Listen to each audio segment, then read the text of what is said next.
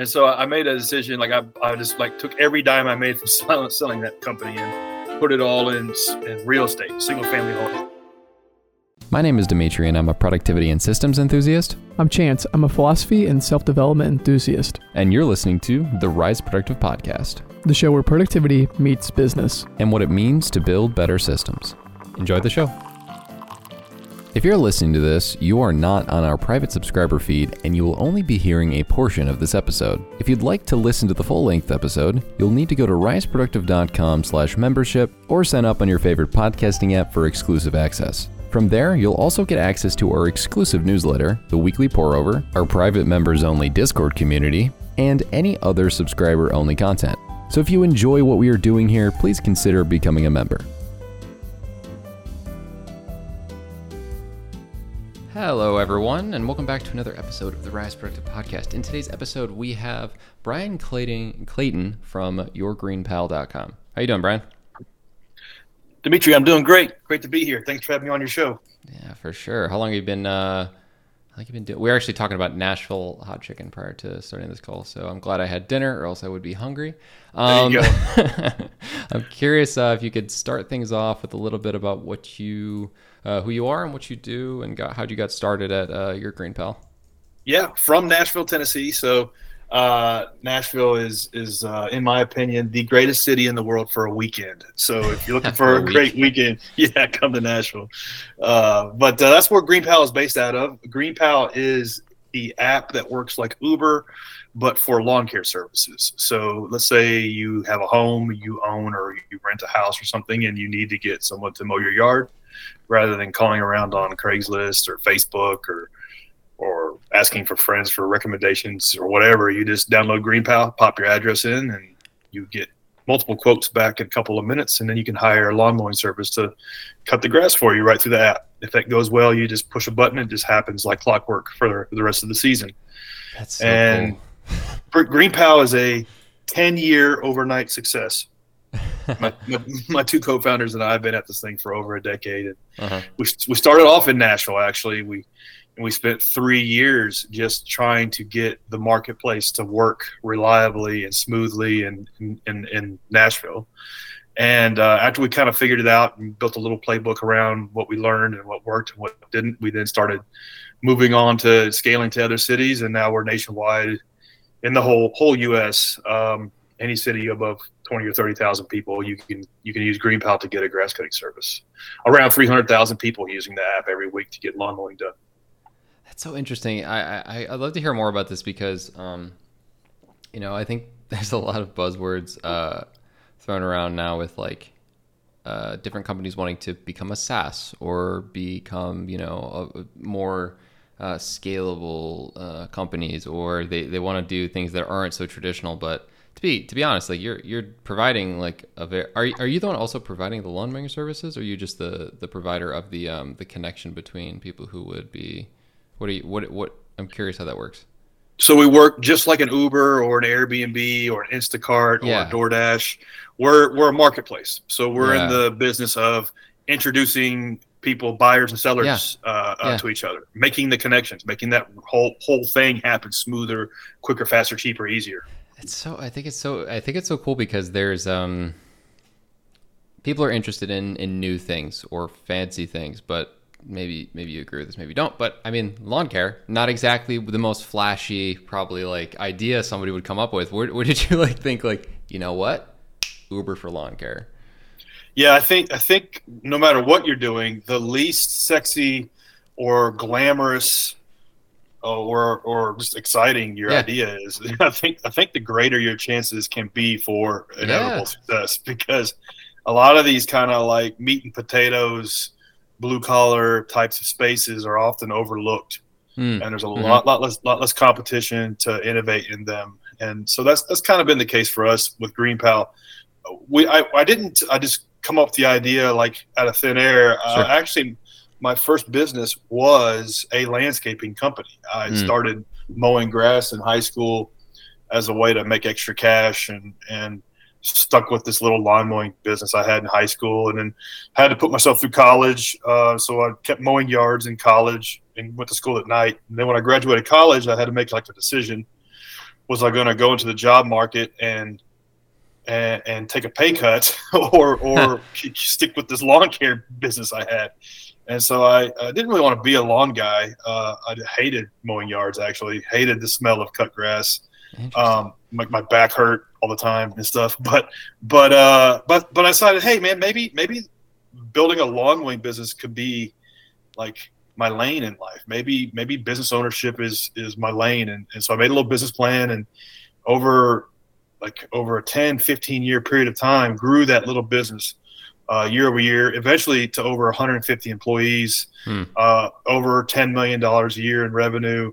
And then in 2013, that business was acquired by a national company wow. in the in the landscaping space. You wouldn't think there's like national landscaping companies, but but but there's like a handful. There's three or four big ones that have thousands of employees and do hundreds of millions of dollars in sales. And one of them bought my business, and so so sold that business, and and then like, took some time off. Thought I was going to like live the good life and just chill, and that got boring after about three months.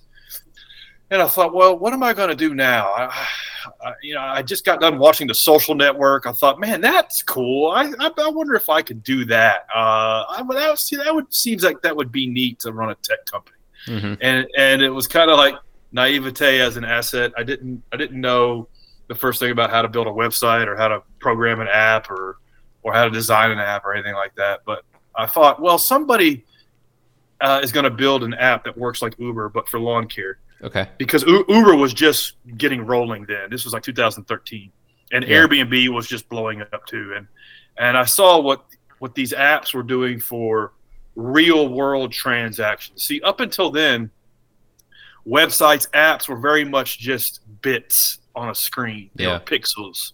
They weren't atoms. They weren't moving things in the real world. You mm-hmm. couldn't push a button on your phone and something magically happen. And so, mm-hmm. like Uber Uber, Amazon, Airbnb, uh, kind of like proved that yeah, no, you, you could you could make real world experiences happen by pushing a button, and so so that kind of like validated the idea for me that somebody was going to build an app that made this humble industry that I know very well work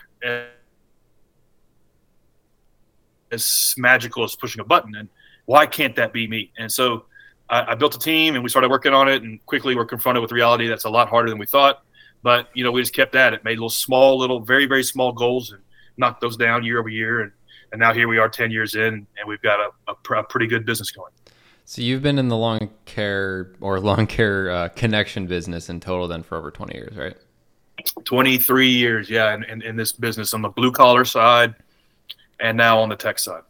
Interesting. Yeah, because I was thinking about this the other day. Actually, there's a trend of uh, people who are trying to start, um, what is it, window washing businesses? Yeah. That people just like door knock and window wash in uh, yeah. upper scale communities. And I was thinking about, it, I'm like, man, it is crazy how much money people will pay for maintenance of things that have to, like, they have to have, you know, like. Listen. yeah. I think you just you just hit the nail on the head because this is this is so top of mind for me right now. I think with everything that's going on with AI, mm-hmm. you're going to see an like an evisceration of of what I call um, surplus elites, mm. and and and like the surplus of like white collar workers are going to have to revert back to actual actual like trades, mm-hmm. whether it be like window washing, home cleaning, lawn care services, painting services, you name it.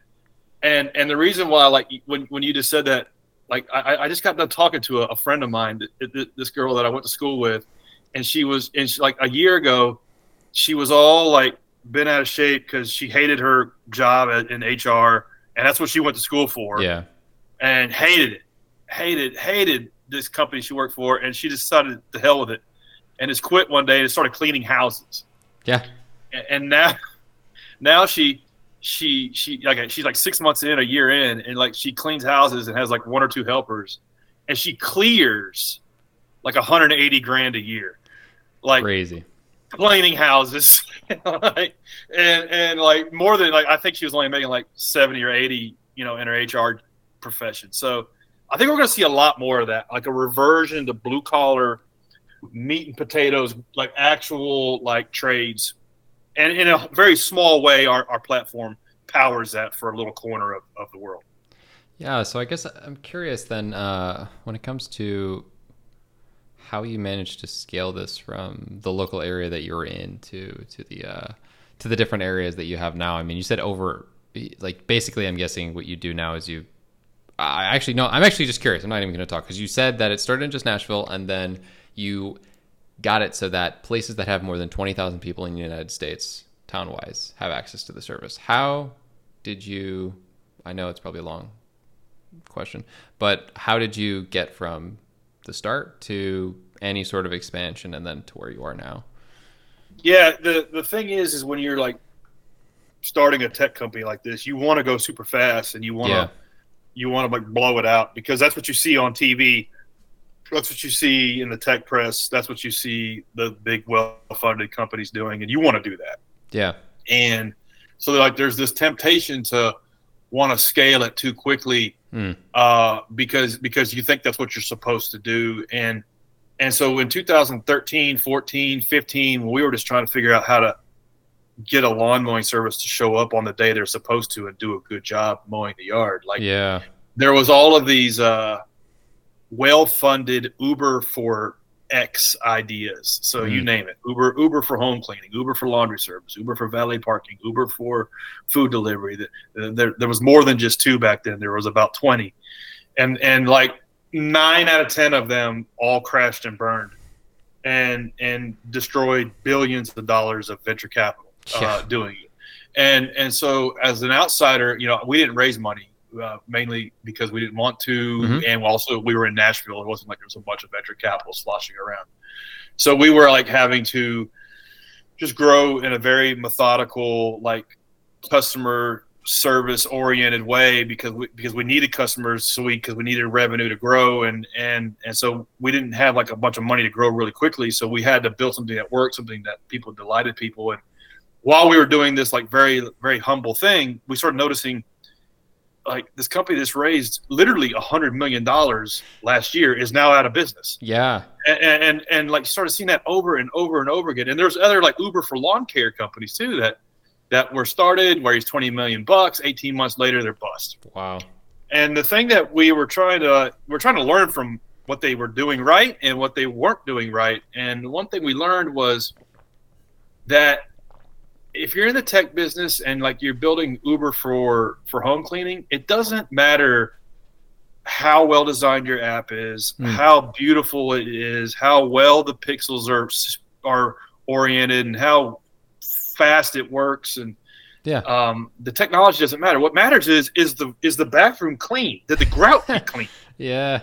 Did the yeah. behind the toilet did that get clean? Like sure. did did they move the stack of papers on the kitchen counter and clean under it, and then you know those things is that's the business you're in. And like as much as I hated it, like I, I realized I was still in the lawn business. Like yeah, yeah, even though I, you know didn't, didn't own any lawnmowers anymore, I was still very much like in the business of executing lawn services and and making sure that they happened on time and, and in a quality fashion. Just teaching other companies how to just teaching other small business owners how to do it on my platform was the job I was in. Yeah.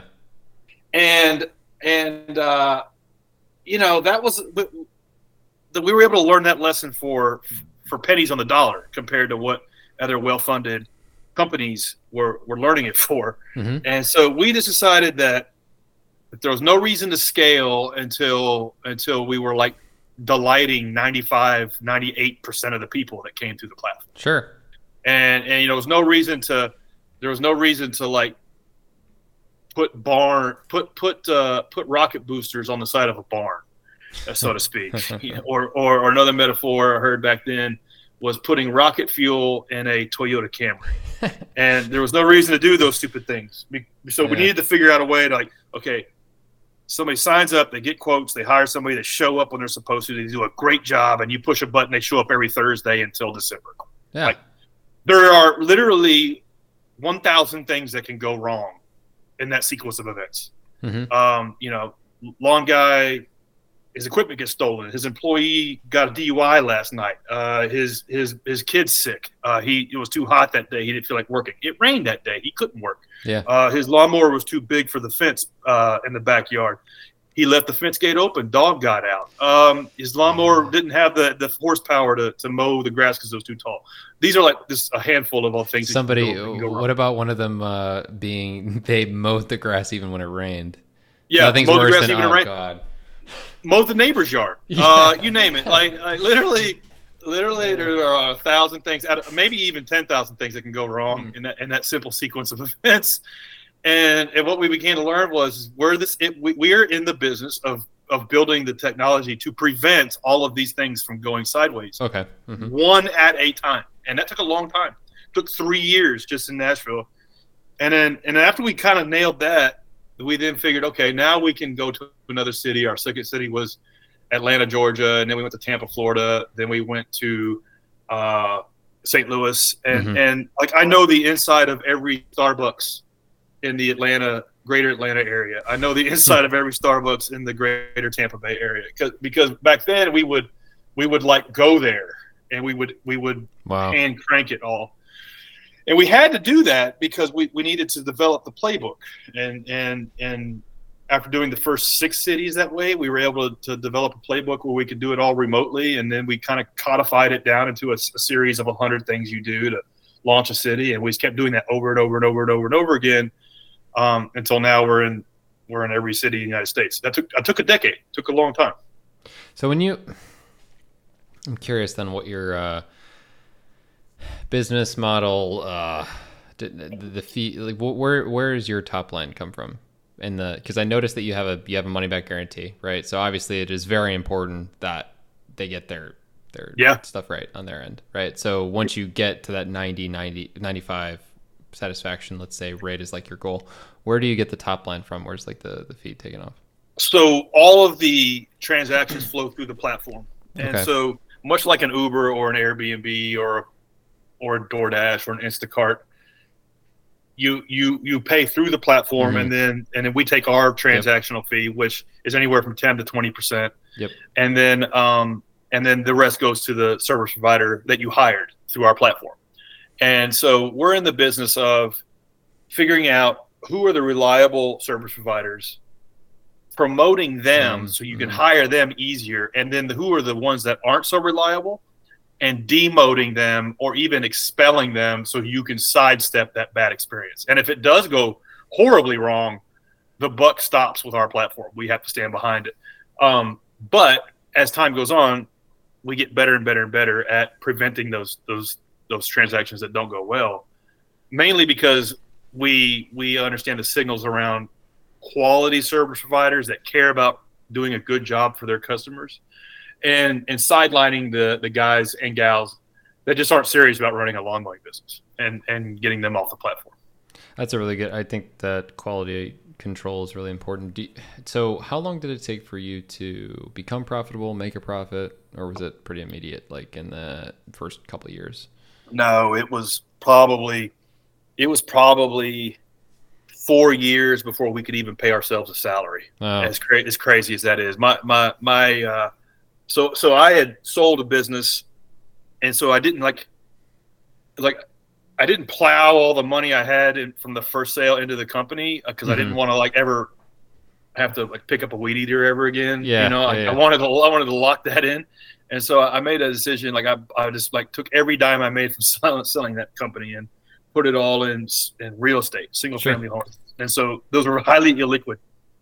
So I was kind of like poor all over again, and and and so so GreenPal had to kind of like sing for its supper day one. Yeah, we put a little bit of money in. I think we we got like maybe one hundred and fifty thousand dollars between the three of us.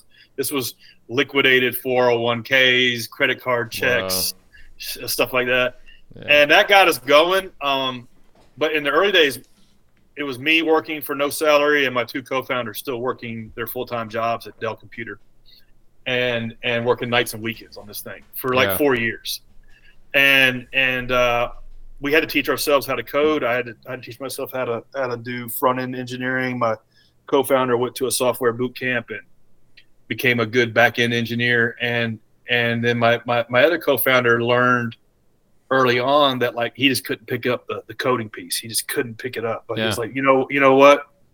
I'm going to do everything else. And um, at that time, you could drive for Uber and make like 40 bucks an hour. He's like, I, I'm gonna I'm gonna Yeah. pick up shifts on Uber, and uh, and we can pay dev we can pay a dev in Pakistan. Uh, thirty bucks an hour Yeah. to, to do what we gotta do, and so like literally we were tra- trading like dri- drive time hours for developer hours. Smart. I mean that's that's just what it took to to get this thing, you know, bre- you know, birthed to life. Yeah. So then when you hit that point, uh, just once again, curious. I'm, let me try to get the timeline as well. So did when you started to reach profitability, then you started to move into the other cities, right? How many? What was the year for um, Atlanta? Yeah, no, it was started in 2013. Didn't launch Atlanta till 16, 17. Okay. So three, four years in. Um, and then once we started bolting on new cities, we started to, to bolt on more revenue. And then we were able to move a lot quicker because then my two co founders could quit their jobs full time, 70, 80, 90 hours a week. Um, and then we started learning how to how to delegate and build out a team around us. One mistake we made was waiting too long to delegate. We we held Hmm. on to everything for too long and and didn't scale up a team soon enough. And if I could do it all over again, I, I wouldn't have made that mistake. I would have once we got the 80-20 figured out around around development and coding and SEO and design and content marketing, I would have started to form up and frame up teams and all of these different skill sets. But but I was kind of like gun shy because we, we tried that when we first started. We we hired a development shop to build the first version of the app, and that was a total total bust. It Yeah. wiped wiped out a lot of our cash. So so I had I had like those scars, and I didn't want to like make that mistake again. And so we made the mistake of then delegate. We, de- we delegated too soon, and then we delegated too late. And and so we didn't start building our team till like 16, 17, 18, 19. That now we're 42 or three people. Um, so we made some mistakes, definitely. And how do you feel that you, um, how, how have you felt on this journey in this company versus the first one? Because your company in the first place, I think you said had over a hundred hundred employees at one point. So it was That's right. Uh huh. So eh, how is, and obviously, the first one was a service business, which is cash positive, hopefully right away if you're doing okay at it. Um, Yeah. So how how was that experience going from cash positive, pretty much just then making a margin uh, proportionally on the more use? I'm guessing it was like a, a generic like service physical based business where like you were just getting extra cuts as like your team grew, basically. Yes, right. Yeah, yeah, yeah. It, it's a very good question uh, because it, they're very different journeys. And Yeah. So, sold sold that first company, and it, it was a service based business. Basically, you're in the business of of sales. You know, you have to build a great sales engine to, Yeah. to prospect Mhm. and, and, and sell contracts. And you're in the business of, of the unit economics around labor hours. Yeah. So you've got you got 100 people out there, 150 people. They're they're the unit of the, the, the cog. The thing you're selling is is the hour of labor, and you have to manage that. You have to manage the overhead around that, so and understand what the margins are. And it and it can get really it's really thin margins in that business. So you can go Mhm. from making making you know a great having a great year to having a horrible year with a couple bad decisions. Hmm. And so that was that was challenging in its own right, but it was a lot easier in many ways because because you're doing a straightforward thing. So long as you can stay on top of the numbers and manage by a spreadsheet and and really stick with you know holding everything accountable, you can you can have run a profitable business. But the second business was totally different. You know, here I Yeah. am thinking I sold that company. I, I think everything. I, I think I know everything there is to know about getting a business going. And then I start green GreenPal, and I realized, man, no, this is a lot harder because now I'm inventing a brand new product from scratch Mhm. that does not exist, and this is a totally different thing. This is not the same thing as bu- building a landscaping company. This is inventing a new product that nobody knows about. Nobody knows to use it. Nobody knows how to use it. Nobody knows they need to use it. Nobody has heard of it, and, Yeah. and so it's like all these problems, and so that's a hundred times harder. Than, it's a it's a lot harder and I, and so I was kind of confronted with that. Nobody told me that. Nobody tells you that. You know, if you're if you're thinking about starting a tech company, odds are the reason why running a tech company is so hard is because odds are you're inventing a new product or service or experience Mm. from scratch. That's why it's harder. It's not because of the code. It's not because of the technological execution. That is challenging, but it can be learned. Education But- that's really hard. Why you need it and literally how to use it. Exactly. Distribution and, and and inventing the thing is is a lot harder than than than just running a traditional construction company or restaurant or something like that. So so, you know, running that first business was challenging, but my second company, you know, with it being a tech business, it was kind of like my first company all over again. A, a lot of things did port over, you know, around management and leadership and basic bookkeeping and accounting and basic branding and basic marketing, but that was about it. Everything else I kind of had to learn all over again. It's really crazy to me that Rise Productive is almost at its three year anniversary. Over the years, we've shared with you so much free content on how to improve your efficiencies, operations, and intentionality across multiple content platforms. Between the podcast, newsletter, and YouTube channel, we try to give you as much free value as possible. All that we ask in return for all this free knowledge sharing is that you give us a review on Apple Podcasts or your favorite podcast platform so that more entrepreneurs and those seeking more efficiency in their lives can find our content. These podcast reviews increase our rankings and help us reach more people who, just like you, just want to get more efficient. Thanks in advance, and now let's get back to the show. So you had uh, yourself go into this full time right away, right? And then you had two other co-founders. Um, did you? uh, I'm, I've heard of. I don't know if you know who Alex Hormozi is, but he's spoken Yeah. about this before. Interested interested to hear about the the different skill sets that you have in comparison to your co-founders, because uh, some, one of the things he he considers is a is a good trait to have in co-founders is that you have different skill sets. Because basically, say you have three co-founders with the same skill set, you're essentially just giving up 66% of your company to people who could just be employees. You know, um, I'm curious what if if you have different skill sets than your uh, your co-founders, how necessarily the process of like, hey, you're, let's be co-founders on this thing. How did that uh, whole thing occur? Yeah, it's it's it's a good question. So I have mixed emotions on this. My first piece of advice is Yeah, tr- try to go it alone. Don't Yeah, don't bring on don't bring on co-founders for that very reason because a lot of the heavy lifting can just be done through contractors, employees, things of that sort. Um, the reason why I brought on co-founders was b- because I thought you were supposed to. You, you know, you, you look Ah. at the Y you look at the Y Combinator model. They pretty much won't fund anybody that's a solo uh, founder unless they're just super exceptional in some Yeah. way. Um, and and and we really thought in the early days we were going to go that traditional seed seed funding, venture venture funding sure. and until we kind of proved ourselves wrong. So there's that piece. Now that said, um, let's say you do go the, the co-founder route.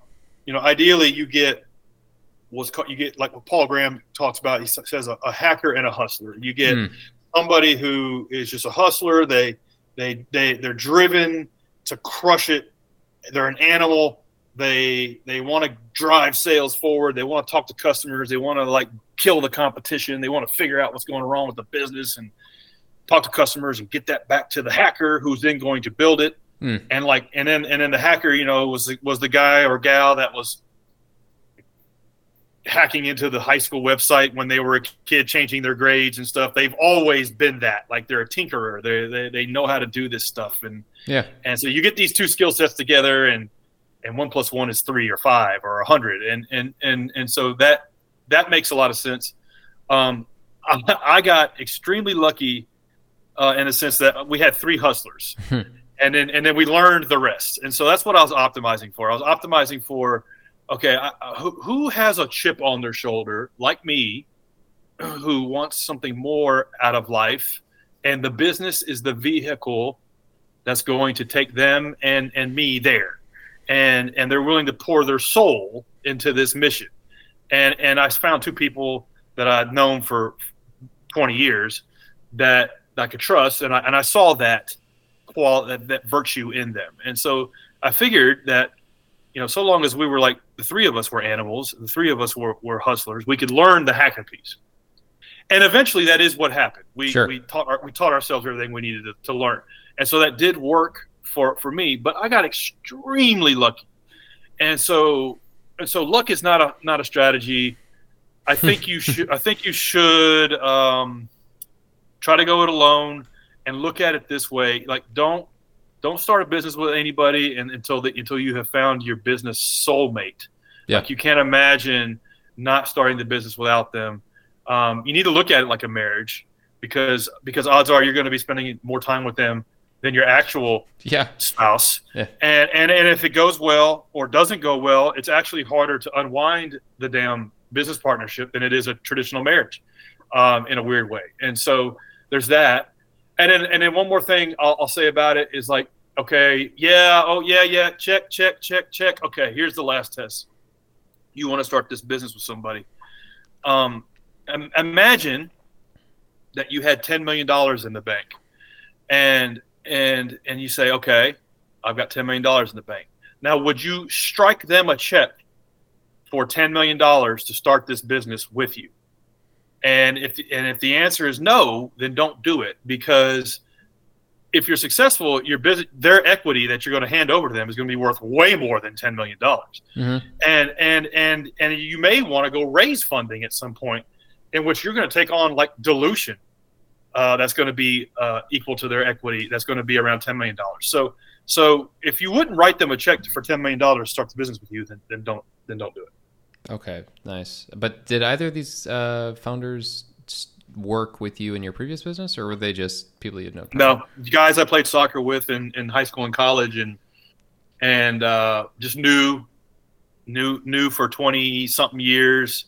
They had kind of watched. They, they Hmm. were they, they were there to watch me in the and when I was pushing a lawnmower and kind of watched me grow the business to where where my first business got to and sell it. And I guess they were like, "Yeah, man, great job. You know, we I would love to do something like that." And and I said, "Well, I'm getting ready to start this next thing," and they're like, "Man, I will." I will do whatever it takes uh, to get on that train. And so it's like I, I got lucky. I, I got two guys that that that were animals that just that just were willing to do whatever it took to be successful, and that's rare. You don't see that. You don't see that very often. So, what did you? Uh, where did you go to school? By the way, I'm curious. I, I ran track in college as well. Is that why you ended up going into school, regardless? Because you seem to be more entrepreneurial and, like, truth be told, Yeah. like I don't think I should have. Yeah. I'm not sure if I should have went to college. Um, Yeah, So yeah. I'm not either. I'm not either. Uh, you know, I learned a few things. Uh, so, so I went to uh, Middle Tennessee State University. It's it's the uh, biggest university in the state of Tennessee, outside of Nashville, Tennessee. sure. And the you know I went because you know I figured you're supposed to, and then also my mom was a professor there. Ah. Uh, so I, I went and I kind of wanted to just grad, you know, get a degree because I knew it was important for my family to see me graduate and for her. And I also got half off tuition, uh, which was nice. yeah. Yeah. And and uh, but when at night, uh, you know, so my, my my life back then was was get up at six a.m., mow grass till six o'clock p.m. Um, and then go to night school at seven o'clock p.m. And a lot of times I would I would go at night with like lawn mowing clippings all over me and like smelling like gasoline. so my my my my classmates didn't didn't care for me too much. Didn't want to sit by me. But that's just what I had to do at that time. And and you know, I, I, looking back, I I think I learned communication skills, how to communicate in writing. I learned a little bit about business. But but the funny thing about that was going to school and running a business at the same time while great. being in while, while being in business school. It was kind of it's kind of cool. It's like yeah, no, that's how it is, and no, that's not actually how it is. And, um, it was kind of it was kind of jarring and rewarding. So uh, if I had to do it all over again, I probably wouldn't change anything. Good. That's good. I because I I'm sure you probably learned a lot about the uh, the juggling of, of multiple things at once. I think you know you still had to go to school. You still had to go to school. I mean, I did. Um, I started what I was doing now while I was in school, and uh, I was I was on track. And it's it's it's really the time management, or as people call it. It is surprising that like people have time management issues because I personally don't get it. Like I've just never had like that.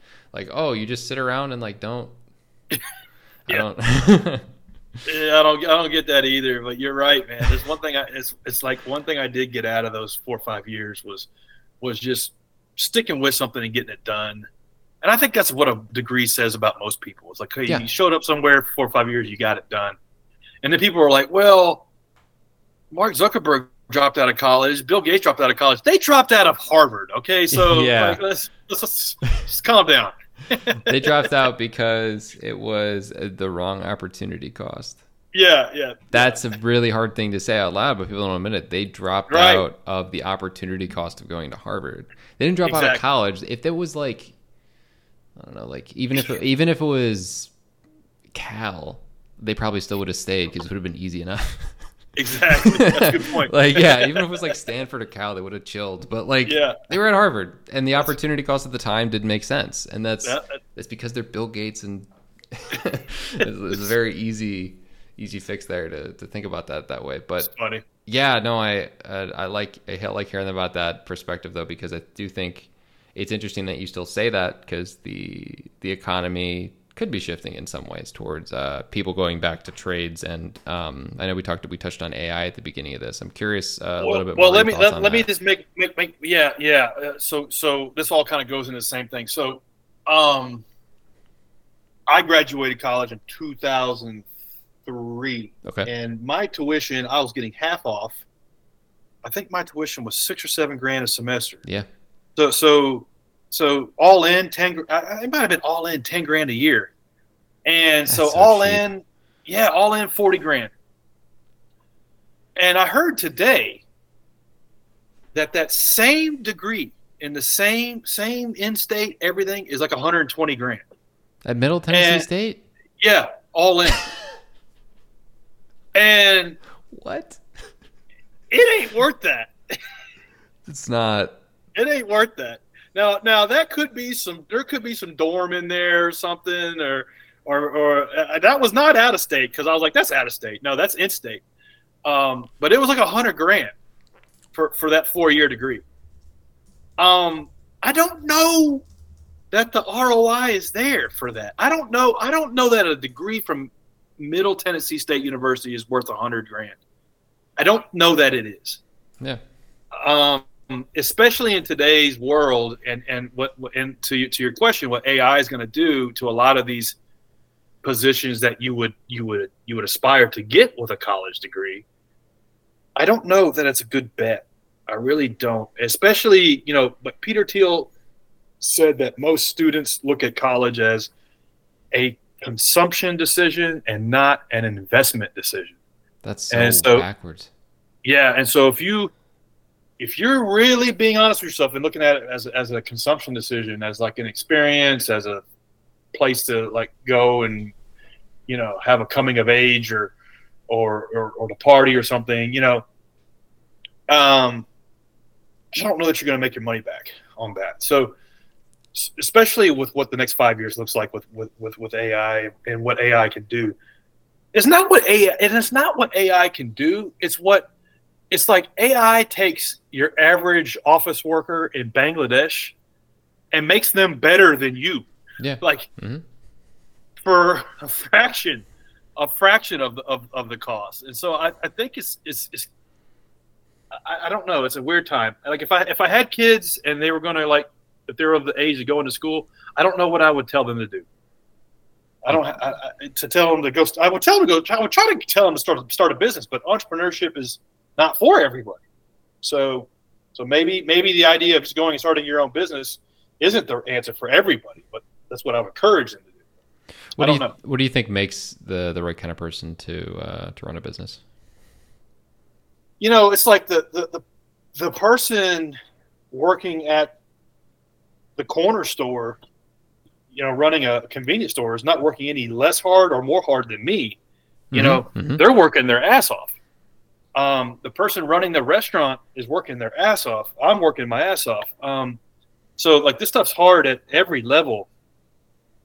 And um, what makes you know what what what separates a, a business owner, a founder, from everybody else? I, I, I think I think the the the business owner is is the type of person who who just thinks about what they're working on like 24 7 7 days Sure. a week. They they they wake up they're thinking about the problem and how they're going to serve the customer better. They're in the shower they're coming up with ideas how they're going to like serve the customer better. Like they i mean they get home at night they're at dinner they're thinking about okay well how was like they're thinking about it nonstop. And and and, and i know people that don't think that way. And it doesn't matter what you say to them, teach them, try to beat into their head, they're never going to think that way. So, so I think I think you kind of like are either born with it or you are inspired or consumed by some idea that you have to see exist in the world or some mission that is all consuming and that you you cannot stop thinking about it seven days a week.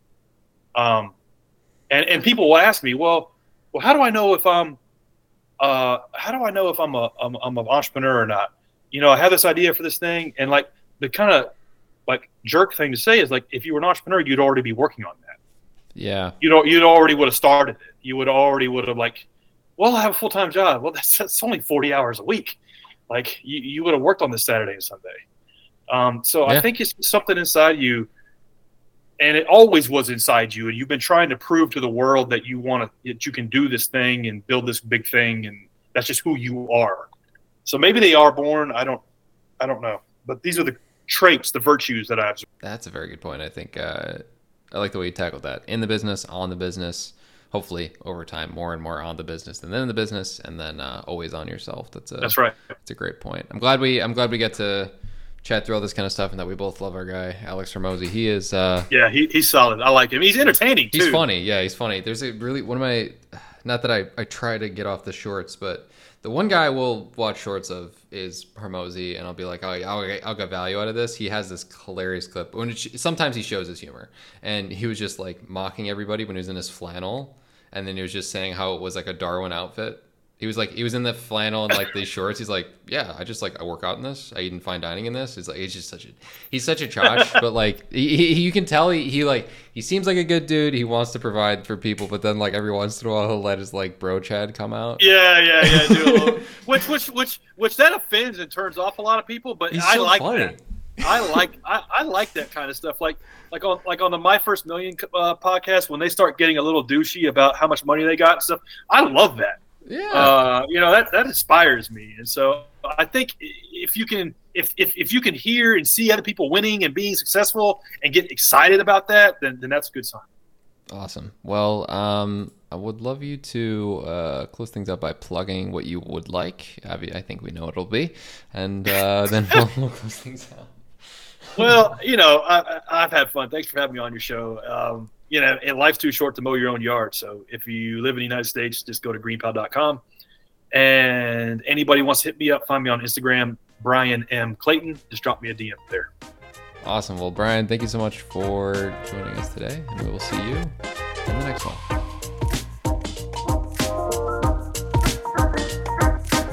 If you'd like to continue listening to this conversation, you'll need to subscribe at riseproductive.com slash membership or on your favorite podcast app. Once you do, you'll get full-length access to these episodes of the Rise Productive podcast, as well as access to our subscriber-only podcast and newsletter, The Weekly Pour Over.